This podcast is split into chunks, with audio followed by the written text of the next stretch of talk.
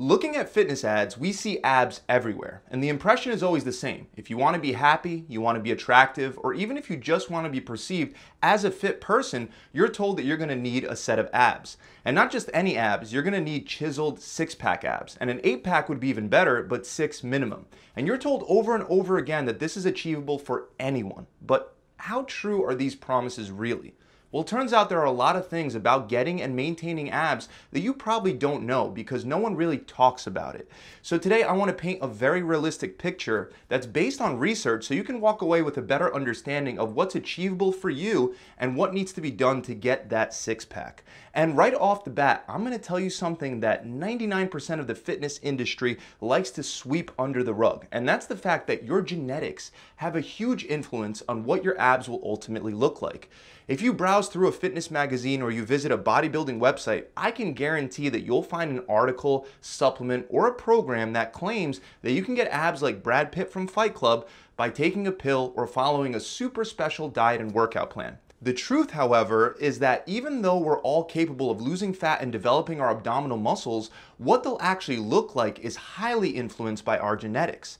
You see, what most people refer to as a six pack is actually one muscle known as the rectus abdominis. This one muscle appears to be multiple muscles because it's segmented into separate sections by fibrous bands called tendinous inscriptions. And the number of bands dividing your rectus abdominis into blocks of abs can vary, usually from three to five, but it can be more or less. And if you're born with fewer bands or even less pronounced bands, then an eight or a six pack can literally be physically impossible for you to achieve without surgery.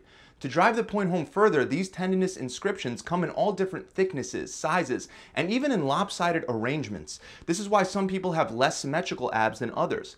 While one guy might have an evenly lined 8 pack, another guy may have what looks like a lopsided 4 pack. It all comes down to how many bands of connective tissue you have and how they're genetically arranged on your rectus abdominis. If you only have two bands, you'll likely have a 4 pack rather than a 6 pack. And there's no amount of work you can do to get more tendinous inscriptions. That's why even Arnold Schwarzenegger always struggled with his abs and did his best to draw attention away from them during his posing routines. Aside from these factors, there are other genetic factors at play, which is why you shouldn't compare your results to others. And your goal should always be to get lean enough to see your abs, regardless of how many blocks show up when you do get lean enough, because a lot of that is out of your control and simply not worth stressing about. Now, with all that said, most people will have at least two bands, and if you ignore the endless ads, you'll realize that's more than enough for a very attractive midsection that you can be proud of. But to develop those abs, you're gonna wanna use some heavy weight.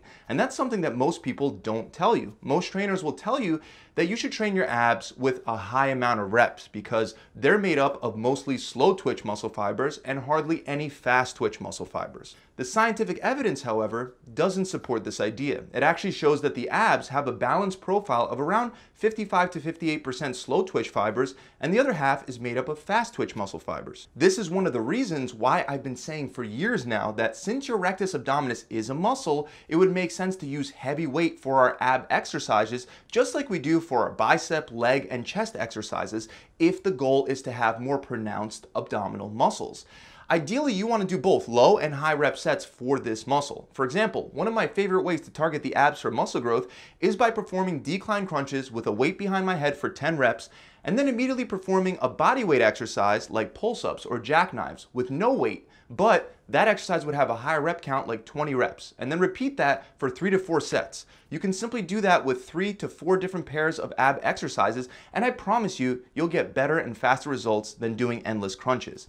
And that brings us right to another very common myth this idea that it's bad for your back to do dynamic core exercises like crunches and leg raises. The problem with this idea is that according to two leading exercise scientists who reviewed all the evidence available on ab training, it turns out that all dynamic spinal exercises are safe as long as they meet three criteria. The first is that you must progress gradually to give your nervous system, your muscles, and even your spinal discs time to adapt. So before you perform weighted decline crunches, make sure you can do body weight floor crunches. The second criteria to prevent a back injury is to avoid extreme ranges of motion of the spine under load. So if you're doing a decline sit-up and your back looks like an upside down U, that means that your abs are too weak to handle the load and you're destroying your spine. This extreme range of motion can happen during almost any ab exercise, including a regular crunch. The third guideline is to limit targeted core specific exercises like crunches, sit ups, and leg raises to the end of your workout or to a separate workout. This is important because doing ab isolation exercises before heavy compound movements raises your risk of a back injury by fatiguing the stabilizer muscles in your core before performing compound exercises with heavy loads like deadlifts or squats that require those same core muscles to support your spine. And while we're on the topic of exercises like deadlifts, you should know that exercises alone are not enough to optimally stimulate your abs. If you just want a moderate level of ab definition or you want to maintain the ab definition that you currently have, you might not need to do any direct ab exercises. But if you want to go for optimal ab development, compound exercises alone won't cut it. In fact, if you're beyond the beginner phase, it's unlikely that compound exercises will help build your abs any further. This is because most compound exercises, including squats and deadlifts, don't activate the abs effectively. This makes sense from a physiological standpoint since your spine doesn't really flex or rotate much during those movements, and research confirms this as well. For example, we have a study that examined the difference in abdominal muscle activation between a bunch of different exercises. When performing a set of very heavy squats, ab muscle activation was so low it didn't even reach 20% of the maximum voluntary contraction limit. On the other hand, when performing a straight leg sit-up, they activated the external obliques and the rectus abdominis by around 40%, which is more than double the activation produced by the squat. Other studies confirm these results as well. For example, research on clean and jerks also shows that there are low levels of core activity, meaning that even a clean and jerk, which includes the movement patterns of a deadlift, a squat, and an overhead press all in one, it still doesn't train the abs effectively. Make no mistake, there's no doubt that this is an effective exercise for the erector spinae, but the reason why most compound exercises aren't optimal for your abs is because compound exercises train your abs statically. This is actually something most people also don't understand when it comes to abs. Both the eccentric, which is the lowering phase, and the concentric, which is the lifting phase, both of these offer unique benefits that you don't get from static or isometric movements. For example, when compared to isometric contractions, you could produce two times more force during eccentric contractions and 50% more force during concentric contractions. This means that dynamic exercises allow you to overload your muscles to a greater extent, leading to a more potent growth stimulus. The eccentric and the concentric phases also activate different anabolic cell signaling patterns, which is something you don't fully benefit from during isometric exercises.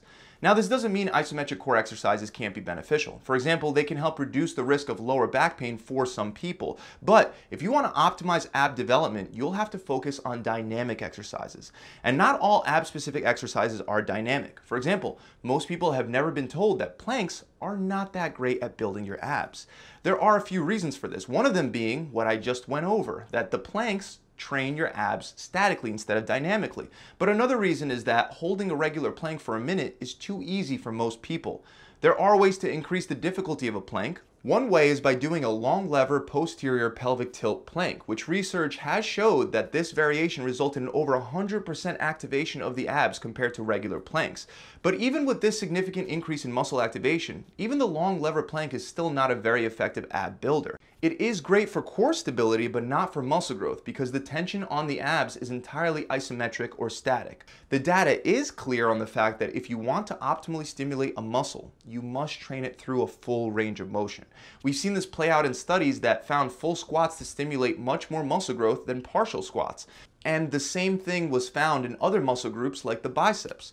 Unfortunately, most people aren't told that this applies to abs as well. Going through a full range of motion has multiple advantages. For example, it produces higher levels of muscle activation. Different parts of a movement will emphasize different parts of a muscle. So by going through a full range of motion, you're able to train a muscle in its entirety. Another benefit of going through a full range of motion is that you wind up overloading the muscle you're targeting while it's in a stretch position, which is beneficial for muscle growth.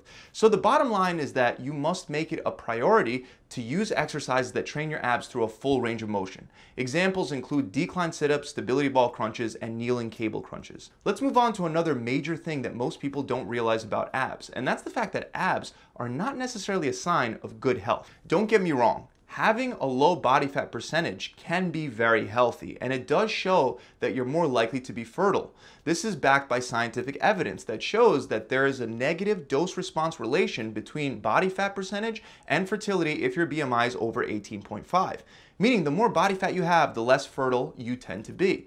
Excess visceral fat is also bad for your health in general because it produces high amounts of inflammatory markers, which can promote the development of chronic diseases. But having shredded six pack abs can be very unhealthy as well. For example, professional bodybuilders might have extreme ab definition when they step on stage, but the truth is, most of them aren't feeling too well on that stage.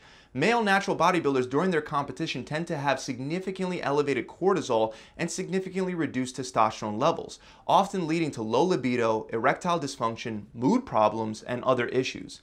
Female bodybuilders also can experience health problems when they become very lean, like losing their menstrual cycle, for example. So the point is that abs can signal good health as long as you don't take it to the extreme. This is why it's not a healthy or even a realistic goal to maintain a 6 to 8% body fat percentage year round, especially naturally. Now, another thing that no one tells you about abs is that even though polls show that the abs are rated as the most attractive muscle group that a man can have according to women, that doesn't mean that your abs or your muscles in general are much of a determining factor when other factors are included. So what I mean is that when compared to other muscles like traps, shoulders, pecs, biceps, forearms, and all the other muscles, women find obliques, glutes, and abs to be the top three attractive muscles. However, according to other larger polls with up to 68,000 women surveyed, it seems that your personality is far more important than your abs. In fact, physical attractiveness didn't even make it to the top of the list for what women look for in a man. And the number one preferable physical feature when women were not limited to just picking from muscle groups was a nice smile rather than nice abs. But regardless, non physical qualities like kindness, supportiveness, intelligence, education, and confidence all far outweighed the physical qualities. So don't let advertisers fool you into believing that all you need is a nice set of abs and women will be flocking all over you. Your personality is actually much more important. Finally, I saved this for last because I've mentioned this numerous times on my channel, but some of you may still be unaware that you can't reduce belly fat by doing ab exercises. To prove this, you don't really need to look any further than a 2011 study published in the Journal of Strength and Conditioning Research, where scientists had participants do four hours of ab training every single week for six weeks. But despite all their hard work, the ab exercises led to no belly fat reduction or any fat loss in general. In other words, if you want to get a slim and shredded midsection, doing endless amount of crunches and sit-ups is definitely not the answer. So that about wraps it up. If you enjoyed this video, make sure you subscribe to my channel. And if you're looking for the best diet and workout plan to help you get the best possible midsection that's genetically achievable for you, whether that's a four pack or a six pack, then I know my team and I can definitely help.